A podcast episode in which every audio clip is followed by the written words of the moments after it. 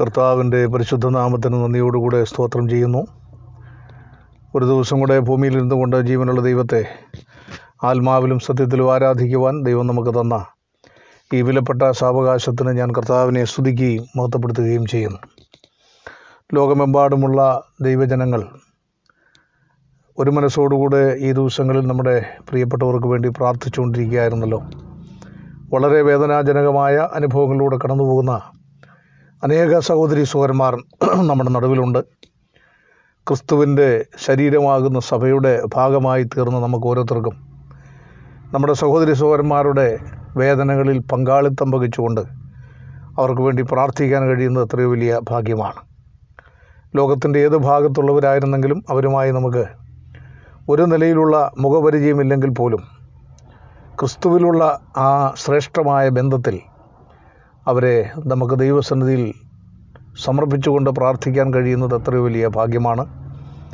അങ്ങനെയുള്ള അനുഭവങ്ങളിലൂടെ കടന്നു പോകുന്നവർക്ക് വേണ്ടി നമുക്ക് തുടർന്നും ദൈവസന്നിധിയിൽ പ്രാർത്ഥിക്കാം.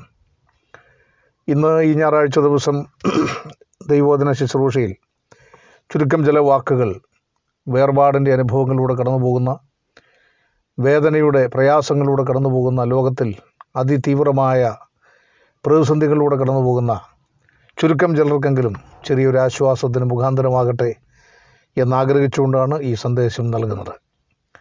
വിശുദ്ധ യോഗനാന സുവിശേഷം പതിനാലാം അധ്യായത്തിന്റെ ഒന്ന് മുതൽ നാല് വരെയുള്ള വാക്യങ്ങൾ. നമുക്കെല്ലാവർക്കും സുപരിചിതമായ വാക്യങ്ങളാണ്. ജീവിതത്തിന്റെ ഏത് പ്രതികൂലങ്ങളുടെ നടുവിലും നമ്മൾ വായിച്ച് ആശ്വസിക്കുന്ന ഒരു വാക്യമാണ്. കർത്താവ് പറഞ്ഞു നിങ്ങളുടെ ഹൃദയം കലങ്ങിപ്പോകരുത്. ദൈവത്തിൽ വിശ്വസിപ്പിൻ എന്നിലും വിശ്വസിപ്പിൻ. എന്റെ പിതാവിന്റെ ഭവനത്തിൽ അനേകം സ്ഥിരമായ വാസസ്ഥലങ്ങളുണ്ട്. ഇല്ലെങ്കിൽ ഞാൻ നിങ്ങളോട് പറയുമായിരുന്നു ഞാൻ നിങ്ങൾക്ക് സ്ഥലമൊരുക്കുവാൻ പോകുന്നു. ഞാൻ പോയി നിങ്ങൾക്ക് സ്ഥലമൊരുക്കിയാൽ ഞാൻ ഇരിക്കുന്നിടത്ത് നിങ്ങളും ഇരിക്കേണ്ടതിന് പിന്നെയും വന്ന് നിങ്ങളെ എന്റെ അടുക്കൽ ചേർത്തുകൊള്ളും. നമുക്കറിയാം കർത്താവിന്റെ ശിഷ്യന്മാർ അതിഭയങ്കരമായ പ്രതിസന്ധിയുടെ നടുവിലെത്തിയ ഒരു ഘട്ടത്തിലാണ് ഇങ്ങനെ ഒരു പ്രസ്താവന കർത്താവ് നടത്തിയത്. യോഗനാന്റെ സുവിശേഷം പതിമൂന്നാം അധ്യായം നമ്മൾ പഠിക്കുമ്പോൾ കർത്താവ് പറഞ്ഞ ചില വാക്കുകൾ നിമിത്തം അവരുടെ ഹൃദയത്തിൽ വളരെ വേദനയുണ്ടായി. അതിലൊന്ന് നിങ്ങളിൽ ഒരുത്തൻ എന്നെ കാണിച്ചു കൊടുക്കുമെന്ന് കർത്താവ് പറഞ്ഞു. മറ്റൊന്ന് ഞാൻ നിങ്ങളെ വിട്ട് പോകുകയാണ് എന്ന് കർത്താവ് പറഞ്ഞു. വള്ളവും വലയും എല്ലാ ഭൗതിക സൗകര്യങ്ങളും വിട്ട് യേശുക്രിസ്തുവിന്റെ പിന്നാലെ ഇറങ്ങിത്തിരിച്ച ഈ ശിഷ്യന്മാരുടെ മുമ്പിൽ ക്രിസ്തു എന്ന മഷികയാണ് അവർക്കുണ്ടായിരുന്നത്. ലോകത്തിന്റെ ഭരണം പിടിച്ചെടുക്കാൻ പോകുന്ന ഇസ്രയേലിന്റെ രാജാവായി ലോകഭരണം നടത്താൻ പോകുന്ന മഷിക അദ്ദേഹത്തോട് ചേർന്ന് ലോകത്തിന്റെ ഭരണ പങ്കാളിത്തത്തിൽ തങ്ങൾക്കും അവകാശം ലഭിക്കും എന്നുള്ള വലിയ പ്രതീക്ഷയിലാണ് ഈ ശിഷ്യന്മാർ കർത്താവിന്റെ കൂടെ ഇറങ്ങിത്തിരിച്ചത്. എന്നാൽ ഒരു ഘട്ടം വന്നപ്പോൾ തന്റെ മരണ കാര്യങ്ങളെക്കുറിച്ചൊക്കെ പലവട്ടം തന്റെ ശിഷ്യന്മാരെ ബോധ്യപ്പെടുത്താൻ ശ്രമിച്ചെങ്കിലും അവരുടെ ഉള്ളിലേക്ക് അതൊന്നും എത്തിയില്ല. അവരുടെ എല്ലാം മുമ്പിൽ ദൈവരാജ്യമെന്നുള്ള ശ്രേഷ്ഠമായ ഒരു സങ്കല്പമായിരുന്നു. അതുകൊണ്ട് കർത്താവ് അവരെ വിട്ടുപോകാൻ പോകുന്നു എന്ന് മാത്രമല്ല കർത്താവ് പോകുന്നിടത്തേക്ക് അവർക്ക് വരുവാൻ സാധിക്കുകയില്ല എന്നുകൂടെ പറഞ്ഞപ്പോൾ അവരുടെ ഹൃദയം അതി ദുഃഖമായി ഇരുന്നു എന്ന് നമുക്ക് കാണുവാൻ കഴിയും. ഈ വേദഭാഗം നമ്മൾ പഠിക്കുമ്പോൾ അനേക ട്രാൻസ്ലേഷൻ ഞാൻ പരിശോധിച്ചിട്ടുണ്ട്. ചില ട്രാൻസ്ലേഷനിൽ പറയുന്നത് ഇംഗ്ലീഷ് ഭാഷാന്തരം തന്നെ let your heart should not be in trouble നിങ്ങളുടെ ഹൃദയം കുഴപ്പത്തിലാകരുത് എന്നാണ് അതിന്റെ ശരിയായ മലയാളം തർജമ. ഇവിടെ മലയാളത്തിൽ നിങ്ങളുടെ ഹൃദയം കലങ്ങിപ്പോകരുത്. മറ്റു ചില ഭാഷാന്തരത്തിൽ നിങ്ങളുടെ ഹൃദയം അതിദുഃഖത്തിലാകരുത്. അപ്പോൾ ജീവിതത്തിന്റെ വ്യത്യസ്തമായ അനുഭവങ്ങളിൽ ഈ മൂന്ന് സാഹചര്യങ്ങളിലും നമ്മൾ എത്തപ്പെടുമെന്നുള്ളതൊരു യാഥാർത്ഥ്യമാണ്. അതിദുഃഖം നമ്മൾ അനുഭവിക്കേണ്ട സാഹചര്യങ്ങളുണ്ടാകും അതുപോലെ തന്നെ നമ്മുടെ ഹൃദയം തകർന്നു പോകുന്ന ചില സാഹചര്യങ്ങളുണ്ടാകും അതോടൊപ്പം തന്നെ ഭയങ്കരമായ ഒരവസ്ഥയാണ് നമ്മുടെ ഹൃദയം കുഴപ്പത്തിലാകുക എന്നുള്ളത്. കാരണം ഇത് മൂന്നും സാത്താൻ വളരെ വ്യക്തമായി നമ്മളെ നശിപ്പിക്കുവാനും തളർത്തുവാനും നമ്മളെ ഇല്ലായ്മ ചെയ്യുവാനും നമ്മളെ നിരാശപ്പെടുത്തുവാനും നമ്മളിലെ വ്യക്തിത്വത്തെ പൂർണമായും പരാജയപ്പെടുത്താൻ ഉപയോഗിക്കുന്ന മൂന്ന് മാർഗങ്ങളാണ്. എന്റെ പ്രിയപ്പെട്ടവരെ അതുകൊണ്ട് തന്നെ ഈ പ്രതികൂലങ്ങളുടെ നടുവിൽ ഉറച്ചു നിൽക്കാൻ കഴിയണം. അതുകൊണ്ടാണ് കർത്താവ് പറഞ്ഞത് നിങ്ങളുടെ ഹൃദയം കലങ്ങിപ്പോകരുത്.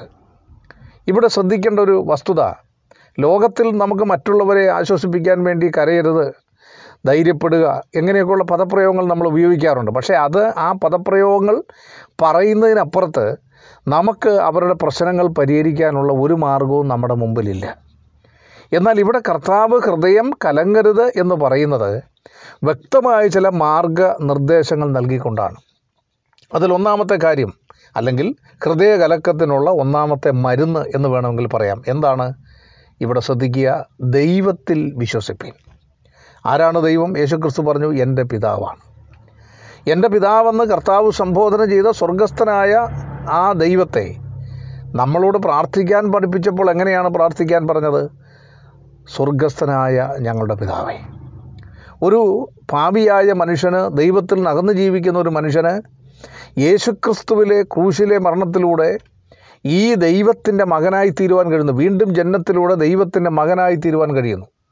അതുകൊണ്ട് യേശുക്രിസ്തുവിന്റെ പിതാവ് ഇന്ന് നമ്മുടെയും പിതാവാണ്. കർത്താവായ യേശു ക്രിസ്തുവിനെ പിതാവിനെ പിതാവ് ദൈവത്തെ പിതാവ് എന്ന് വിളിക്കുന്ന ആ ഒരു ബന്ധത്തിലല്ല. എന്നാൽ ദൈവത്തിൽ ജനിച്ചവരെന്ന നിലയിൽ മക്കളെന്ന സ്ഥാനത്തിൽ നമുക്ക് ദൈവത്തെ പിതാവ് എന്ന് വിളിക്കുവാൻ കഴിയുക. അതുകൊണ്ടാണ് യോഹനാൻ പറയുന്നത് കാൺമീൻ നാം ദൈവമക്കൾ എന്ന് വിളിക്കപ്പെടുവാൻ പിതാവ് എത്ര വലിയ സ്നേഹം നമുക്ക് നൽകിയിരിക്കുന്നു. ഇവിടെ യഹൂദ പശ്ചാത്തലത്തിൽ നിന്നാണല്ലോ ഈ ശിഷ്യന്മാർ വന്നത്. അവരെ സംബന്ധിച്ചിടത്തോളം ദൈവം എന്ന് പറഞ്ഞാൽ ഭീകരനായ ഒരു കഥാപാത്രമാണ്. ദുഷ്ടനായ എപ്പോഴും ശിക്ഷിക്കുന്ന പേടിപ്പെടുത്തുന്ന അവർക്ക് ദൈവം എന്ന് കേൾക്കുമ്പോൾ തന്നെ പേടിയായിരുന്നു. എന്നാൽ കർത്താവ് പറഞ്ഞു ദൈവം ആരാണ്?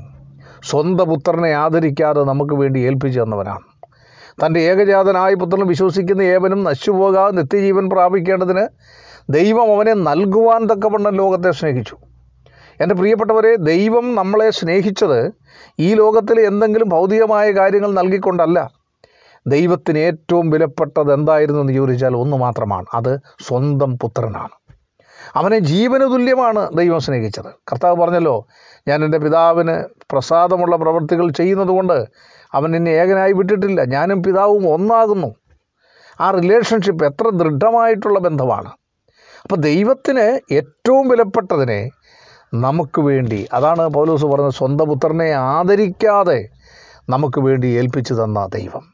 എന്റെ പ്രിയപ്പെട്ടവരെ ഈ ദൈവത്തിന്റെ കരുണ എത്രയോ വലുതാണ്. മാത്രമല്ല നമ്മുടെ ജീവിതത്തിൽ പ്രതിസന്ധികൾ പ്രയാസങ്ങൾ ദുരിതങ്ങളൊക്കെ വരുമ്പോൾ ഇതിന്റെ എല്ലാം കാരണക്കാരനായിട്ട് നമ്മൾ കണ്ടെത്തുന്ന ദൈവത്തെയാണ്. എന്നാൽ ഒരു വസ്തുത മനസ്സിലാക്കണം. ദൈവത്തിന്റെ വചനം പറയുന്നത് ദൈവം ദോഷങ്ങളാൽ ആരെയും പരീക്ഷിക്കുന്നവനല്ല. യോവ സമാനതകളില്ലാത്ത കഷ്ടതകളിലൂടെ കടന്നുപോയി. അദ്ദേഹത്തെ കുറ്റപ്പെടുത്തുവാനും അദ്ദേഹവും ദൈവവും തമ്മിലുള്ള ബന്ധത്തെ ഇല്ലായ്മ ചെയ്യുവാനുമുള്ള സന്ദേശങ്ങളാണ് അദ്ദേഹത്തിന് ഓരോ ദിവസവും ലഭിച്ചുകൊണ്ടിരുന്നത്. പക്ഷേ യോ പറഞ്ഞു അവൻ എന്നെ കൊന്നാലും ഞാൻ അവനെ സ്നേഹിക്കും. എന്താ കാരണം? എന്റെ ദൈവം ദോഷങ്ങളാൽ എന്നെ പരീക്ഷിക്കത്തില്ല എന്ന് എനിക്കറിയാം. യോബിന്റെ ജീവിതത്തിൽ കഷ്ടത വരുത്തിയതാരാണ്? യോബിന്റെ ജീവിതത്തിൽ പ്രശ്നങ്ങൾ ഉണ്ടാക്കിയതാരാണ്? യോബിന്റെ കുഞ്ഞുങ്ങളെ ഇല്ലായ്മ ചെയ്ത ആരാണ് അതെല്ലാം പിശാജിന്റെ ക്രൂര വിനോദങ്ങൾ മാത്രമായിരുന്നു. എന്നാൽ ദൈവം അത് അനുവദിച്ചു എന്നുള്ളതൊരു യാഥാർത്ഥ്യമാണ്. അനുവദിച്ചതെന്തിനാണ് സാത്താൻ ഒരിക്കലും വിജയിക്കാൻ പാടില്ല. ദൈവം എന്തൊക്കെയോ പ്രത്യേകമായ സംരക്ഷണങ്ങൾ നൽകിയതുകൊണ്ടാണ് അല്ലെങ്കിൽ ദൈവം തന്റെ പ്രത്യേകമായ ഭൗതിക നന്മകൾ കൊണ്ട് നിറച്ചതുകൊണ്ടാണ്. അല്ലെങ്കിൽ ദൈവം യോവിന് ചുറ്റും വലിയൊരു വേലി കെട്ടി സംരക്ഷിച്ച് നിർത്തുന്നതുകൊണ്ട് മാത്രമാണ് അവൻ നിന്നെ സ്നേഹിക്കുന്നത്. നീ അവനെ അവന്റെ അവന്റെ അനുഗ്രഹങ്ങളൊക്കെ എടുത്ത് മാറ്റിക്കുക അവൻ മുഖത്ത് നോക്കി നിന്നെ തള്ളിപ്പറയുമെന്നാണ് സാത്താൻ ദൈവസ്നേഹിച്ചെന്ന് ചെന്ന് പറഞ്ഞത്. ദൈവത്തിനറിയാം യോബ് ഏതെല്ലാം അനുഭവങ്ങളിലൂടെ കടന്നുപോയാലും അവൻ ഒരിക്കലും ദൈവത്തെ തള്ളിപ്പറയില്ല. എന്റെ പ്രിയപ്പെട്ടവരെ അതുകൊണ്ട് ദൈവോധനം പഠിക്കുന്ന ഓരോ വിശ്വാസിയും മനസ്സിലാക്കണം. അവൻ നമ്മളെ ദോഷങ്ങളാൽ പരീക്ഷിക്കുന്നവനല്ല. നമ്മുടെ ജീവിതത്തിൽ കുറ്റങ്ങളും കുറവുകളും ഉണ്ടാകുമ്പോൾ ഒരുപക്ഷെ ചില ബാലശിക്ഷകളിലൂടെ ദൈവം നമ്മളെ കടത്തിവിടുന്ന സാഹചര്യം വന്നാൽ പോലും അതുപോലും നമ്മുടെ ദോഷത്തിന് വേണ്ടി ദൈവം ചെയ്യത്തില്ല എന്നുള്ളത് മനസ്സിലാക്കണം. കാരണം സ്വന്തം പുത്രനെ ആദരിക്കാതെ നമുക്ക് വേണ്ടി ഏൽപ്പിച്ചു തന്നവനാണ് ദൈവം. മരണമെന്ന അവസ്ഥയിലേക്ക് നമ്മൾ കടന്നു വരുമ്പോൾ ആരാണ് മരണത്തിന്റെ ഉത്തരവാദി? The author of death Bible പഠിപ്പിക്കുന്നത് മരണത്തിന്റെ അധികാരി പിശാചാണ്. മനുഷ്യൻ മൂലം മരണമുണ്ടായി എന്നാണ് വേദവസ്വം പറഞ്ഞത്. ദൈവം മൂലം മരണമുണ്ടായതല്ല. മരണത്തിന്റെ ഉത്തരവാദി ദൈവമല്ല. മരണത്തിന്റെ ഉത്തരവാദി മനുഷ്യനും പിശാചുമാണ്. എന്റെ പ്രിയപ്പെട്ടവർ എന്തുകൊണ്ടാണ് മനുഷ്യൻ മരിക്കുന്നത്? നമുക്കറിയാം നോഹയ്ക്ക് മുമ്പ് ആയിരം വർഷം വരെ മനുഷ്യൻ ഈ ലോകത്ത് ജീവിച്ചിരുന്നു. അന്നത്തെ പ്രകൃതി അന്നത്തെ മനുഷ്യന്റെ ആരോഗ്യ സംവിധാനങ്ങൾ അതിന് പര്യാപ്തമായിരുന്നു. എന്നാൽ ജലപ്രളയത്തിന് ശേഷം മനുഷ്യന്റെ ആയുസ് പിന്നെയും നൂറ്റി ഇരുപതായിട്ട് മാറി. അവിടെയും ദൈവം പ്രത്യേകമായ എന്തെങ്കിലും കാര്യം ചെയ്തിട്ടില്ല. പ്രകൃതിക്കുണ്ടായ മാറ്റം അതാണ്. മരുഭൂമി പ്രയാണത്തിൽ ഇസ്രയേൽ മക്കളുടെ മരുഭൂമിയിൽ പട്ടുപോയവരുടെ എല്ലാം പ്രായം എഴുപത് എൺപതായിരുന്നു. എന്നാൽ ഒരു വസ്തുത മനസ്സിലാക്കണം. ഇന്ന് ലോകത്തിൽ ദൈവം ഒരു മനുഷ്യനെ ജീവിക്കാൻ നൂറ്റി ഇരുപത് വയസ്സ് വരെ ജീവിക്കാൻ അനുവാദമുണ്ട്. എത്ര വലിയ ദുഷ്ടന്മാർ കൊള്ളരുതാത്ത ആളുകൾ ഈ ലോകത്ത് ജീവിക്കുന്നു. അവരെ ആരും ദൈവം എടുക്കുന്നില്ലല്ലോ. അപ്പോൾ യഥാർത്ഥത്തിൽ ഒരു വസ്തു മനസ്സിലാക്കണം. നൂറ്റി ഇരുപത് വയസ്സ് വരെ ജീവിക്കാൻ നമുക്ക് നമ്മുടെ ശരീരത്തിന് കഴിയുമെങ്കിൽ ദൈവം അനുവദിക്കും. ഒരു ദൈവവേദൽ ദൈവത്തെ സ്നേഹിക്കുന്ന ഒരാൾ ദൈവത്തിന് വേണ്ടി പ്രയോജനപ്പെടുന്ന ഒരാൾ സമൂഹത്തിൽ കൂടുതൽ ജീവിക്കണമെന്ന് ആഗ്രഹിക്കുന്ന ഒരാളാണ് തന്നെയാണ് ദൈവം. അതിനകത്ത് വ്യത്യാസമൊന്നുമില്ല. അതുകൊണ്ട് എന്റെ പ്രിയപ്പെട്ടവരെ മരണം എന്തുകൊണ്ടാണ് സംഭവിക്കുന്നത്? പൗലോസ് പറഞ്ഞു നമ്മുടെ ശരീരം മരണത്തിന് അധീനമായൊരു ശരീരമാണ് ബലഹീനമായ ശരീരമാണ്. ഏത് നിമിഷം വേണമെങ്കിലും മരണമെന്ന മൂന്നക്ഷരം എന്റെ ശരീരത്തിലേക്ക് കടന്നു വരും. എന്റെ അവയവങ്ങളെ അത് കാർന്നു തിന്നു എന്ന് വരാം. അവിടെ മരണത്തെ ഞാൻ ഭയപ്പെടാൻ പാടില്ല. കാരണം മരണം എന്നെ സംബന്ധിച്ചിടത്തോളം ഒരിക്കലും അവസാനമല്ല. കാരണം മരണം എനിക്കൊരു പുതിയ ജീവിതത്തിന്റെ ആരംഭം കുറിക്കുകയാണ്. അതുകൊണ്ടാണ് മര മരണ മര മരിക്കുന്നവരെക്കുറിച്ച് നമ്മൾ മരിച്ചു മരിച്ചു എന്ന് പറയുമ്പോഴും വേദപുസ്തകം നിദ്ര കൊള്ളുന്നു എന്ന് പറയുന്നത്. നിദ്ര കൊള്ളുന്നവരെക്കുറിച്ച് അറിവില്ലാതിരിക്കരുത്. ലാസർ മരിച്ചപ്പോൾ എല്ലാവരും മരിച്ചു എന്ന് പറഞ്ഞപ്പോൾ കർത്താവ് പറഞ്ഞത് നമ്മുടെ സഹോദരനായ ലാസർ ഉറങ്ങുകയാണ്. ഞാൻ അവനെ ഉണർത്തുവാൻ പോകുന്നു. എന്താണ് മരണദുഃഖത്തിലായിരിക്കുന്നവർക്ക് ദൈവം നൽകുന്ന സമാധാനം? സകല ബുദ്ധിയെയും കവിയുന്ന ദൈവസമാധാനം. എന്താണ് ആ സമാധാനം? മാർത്തയുടെയും മറിയുടെയും വീട്ടിൽ ചെന്നിട്ട് കർത്താവ് പറഞ്ഞു എന്നിൽ വിശ്വസിക്കുന്നവൻ മരിച്ചാലും ജീവിക്കും. അവർക്കത് പെട്ടെന്ന് മനസ്സിലായില്ല. എന്നാൽ ചില മിനിറ്റുകൾ കഴിഞ്ഞപ്പോൾ അവർക്കത് മനസ്സിലായി. കല്ലറയുടെ കവാടത്തിൽ കർത്താവ് നിന്ന് ലാസറെ പുറത്തു വരുവാൻ പറഞ്ഞപ്പോൾ മരിച്ച ലാസർ പുറത്തു വന്നപ്പോൾ യേശു ക്രിസ്തു പറഞ്ഞത് യാഥാർത്ഥ്യമായിരുന്നുവെന്ന് അവർക്ക് ബോധ്യമായി.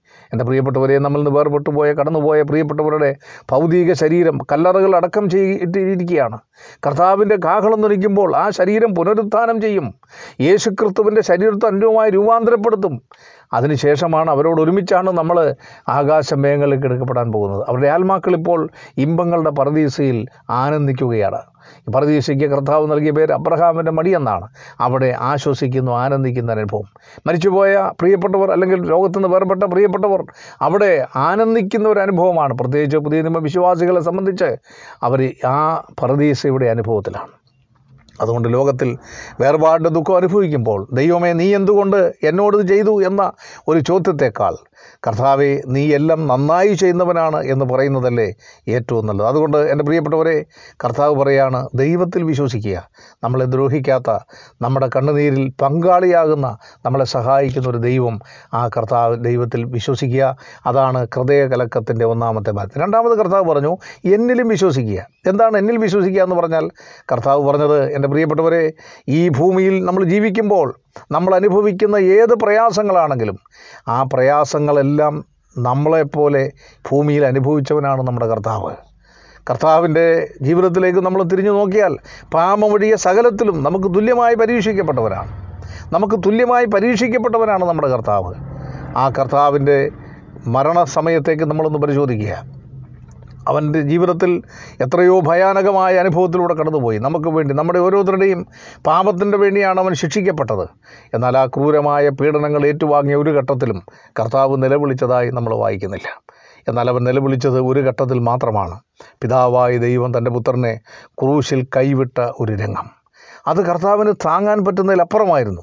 കാരണം പിതാവായ ദൈവവുമായി അത്ര ദൃഢമായ ബന്ധമാണ് കർത്താവിനുണ്ടായിരുന്നത്. ആ ഏതാനും ചില മിനിറ്റുകൾ മാത്രമാണ് സ്വർഗം തന്റെ പുത്രനെ കൈവിട്ടതെങ്കിലും അവിടെ എന്റെ ദൈവമേ എന്റെ ദൈവമേ നീ എന്നെ കൈവിട്ടതെന്തെന്ന് ഉറക്ക നിലവിളിക്കുന്ന കർത്താവ്. വേർപാടിന്റെ വേദന ശരിക്കും അറിയാവുന്ന ഒരാൾ യേശുവാണ്. അതുകൊണ്ട് കർത്താവ് പറയുക എന്നിലും വിശ്വസിക്കും. അതുകൊണ്ടാണ് മാർത്തയുടെയും മറിയുടെയും പൗണ്ടിൽ ചെന്ന് കർത്താവ് കണ്ണുനീർ വാർത്തത്. കരയുന്നവരോടുകൂടെ കരയുന്ന സഹതപിക്കുന്ന വേദനിക്കുന്ന ഒരു കർത്താവാണ് നമ്മുടെ കർത്താവ്. അതുകൊണ്ട് ആ കർത്താവ് പറയുക ഞാൻ നിങ്ങളെ അനാഥരായി വിടുകയില്ല. ലോകാവസാനത്തിലും എല്ലാ നാളും ഞാൻ നിങ്ങളോട് കൂടെ ഉണ്ടാവും. എന്റെ പ്രിയപ്പെട്ടവരെ അതുകൊണ്ട് ആ കർത്താവിന്റെ കരങ്ങളിൽ ആശ്രയിച്ചുകൊണ്ട് നമുക്ക് ജീവിക്കുവാനായിട്ട് സാധിക്കണം. മൂന്നാമത് കർത്താവ് ഹൃദയകലക്കത്തിന്റെ മരുന്നെന്താ? കർത്താവ് പറയുക എന്റെ പിതാവിന്റെ ബന്ധത്തിൽ അനേകം സ്ഥിരമായ വാസസ്ഥലങ്ങളുണ്ട്. ഈ ലോകത്തിലെ വാസസ്ഥലങ്ങളൊക്കെ താൽക്കാലികമാണ്. എപ്പോൾ വേണമെങ്കിലും അവസാനിക്കാവുന്നതാണ്. എപ്പോൾ വേണമെങ്കിലും ഇല്ലായ്മയായി ഇല്ലായ്മയായി പോകുന്നതാണ്. ഇവിടെ എന്തെല്ലാം ഉണ്ടെങ്കിലും ഇതെല്ലാം നിമിഷങ്ങൾ കൊണ്ട് അവസാനിക്കും.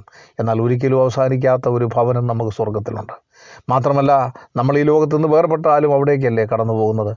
ആ മാത്രമല്ല നാലാമത്തെ കാര്യം കർത്താവ് പറയുന്നത് ഞാൻ നിങ്ങൾക്ക് സ്ഥലം ഒരുക്കുവാൻ പോകുന്നു. ദൈവത്തിന്റെ സഭയെ മണവാട്ടിയായി സഭയെ മഹാരാജ്ഞിയായി പിതാവായ ദൈവത്തിന്റെ അടുക്കൽ കർത്താവ് നിർത്തുവാൻ പോവുകയാണ്.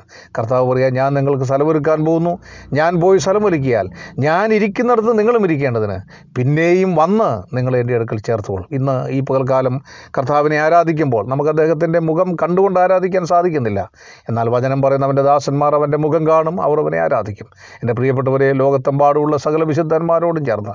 നമ്മൾ വേർപെട്ട് കടന്നുപോയ നമ്മൾ പ്രിയപ്പെട്ടവരോട് ചേർന്ന് നമ്മളവനെ മുഖാമുഖം കണ്ടുകൊണ്ട് ആരാധിക്കാൻ പോവുകയാണ്.